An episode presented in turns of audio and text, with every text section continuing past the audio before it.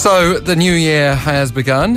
The year of the rooster, at least when the lunar cycle comes around. But a lot of people do just uh, begin talking in those terms on January 1st, don't they? And we can learn no- more about the sexagenary cycle and the rooster itself with Cho Yeon on today's glossary.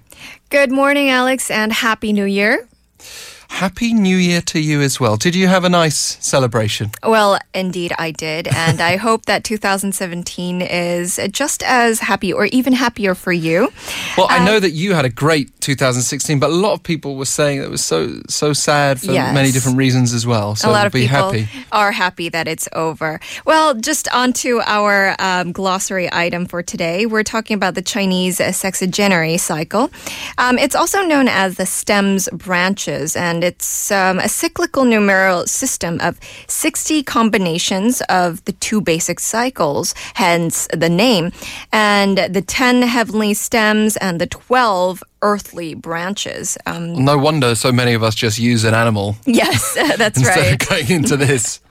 Um, well, this traditional calendrical system is used as a means of numbering the days and years, not only in Korea, but um, China, where it originated, Japan, and Vietnam as well. This cycle was used in China since the second millennium BC, and it was actually found on the Shang Dynasty oracle bones. Um, and it was used to name days, just as the Western cultures have days of the week. Um, the calendar is calculated by combining the 10 heavenly stems and the 12 earthly branches. And these two sets of terms were used to enumerate years of the civil calendar. So combining the series form a greater, a greater cycle of 60 terms. As the least common multiple of 10 and 12 is 60. Um, the first term is formed by adding the first stem to the first branch, and then the second de- stem to the second branch, and so on. And this counting system, employing things of nature and animals, does create a lot of myths, and we still have certain myths related to certain days or years representing good luck and bad luck, depending on what year you were born.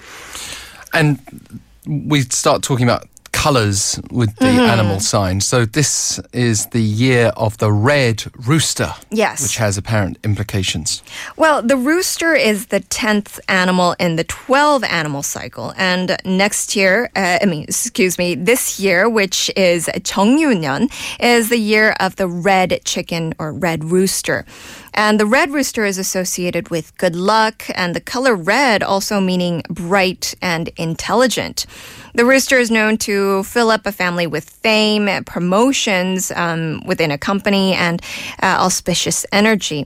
So, if you look at the rooster, they say that it is an animal with a strong sense of opinion, and it's known to be quite meticulous. It's also quite conservative and obstinate. And the chicken that is used for memorial services, uh, which we do often have, um, sacrifices itself instead of the unlucky person in the family. So it restores luck for that person and hence the family.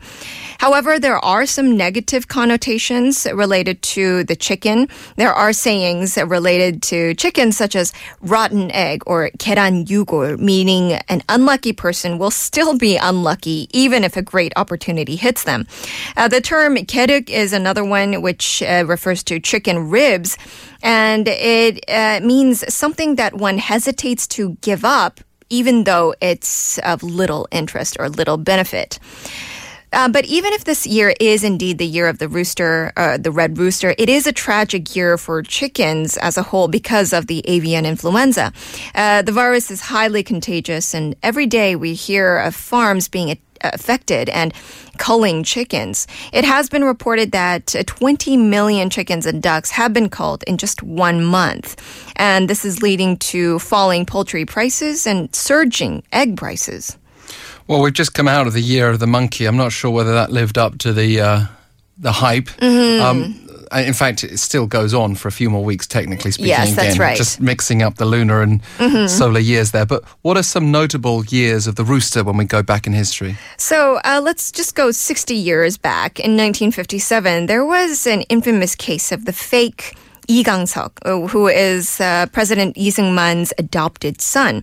So on his 83rd birthday, President Lee took in Lee Gang-seok, the eldest son of Lee Gi-bung, as his foster son. So at the time, Lee Gi-bung was a strong candidate for the vice president election, thereby making Lee Gang-seok a very powerful figure with his uh, birth father being a very prominent figure and his uh, adopted father or foster parent being the president. Um, but then a 22 year old jobless man, Kang Sung-byung from Daegu, came into the picture. Uh, he's said to have had a strikingly similar look with Lee Gang-seok playing, um, and he played various officials. The officials were completely fooled, flattering and kissing up to Kang Sung-byung. but finally, he was caught in the act by an official from Gyeongsangbuk-do province who actually knew Lee Gang-seok. So Kang Sung-byung was sentenced to 10 months in prison. I think that 10 months was quite short. But Almost sounds like a mythological tale there. Yes, in, it does. In part. Mhm. And so if you go further back in history, in 1897, King Gojong returned to uh, Gyeongun-gung, which is Deoksu-gung, um, after having sought refuge to Russia. And he changed the official name of the country from Joseon to the Korean Empire, or Daehanjeguk, which made him the first empire of the country.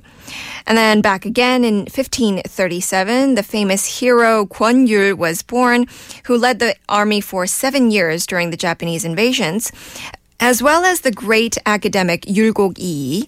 Um, born in 1537 once again.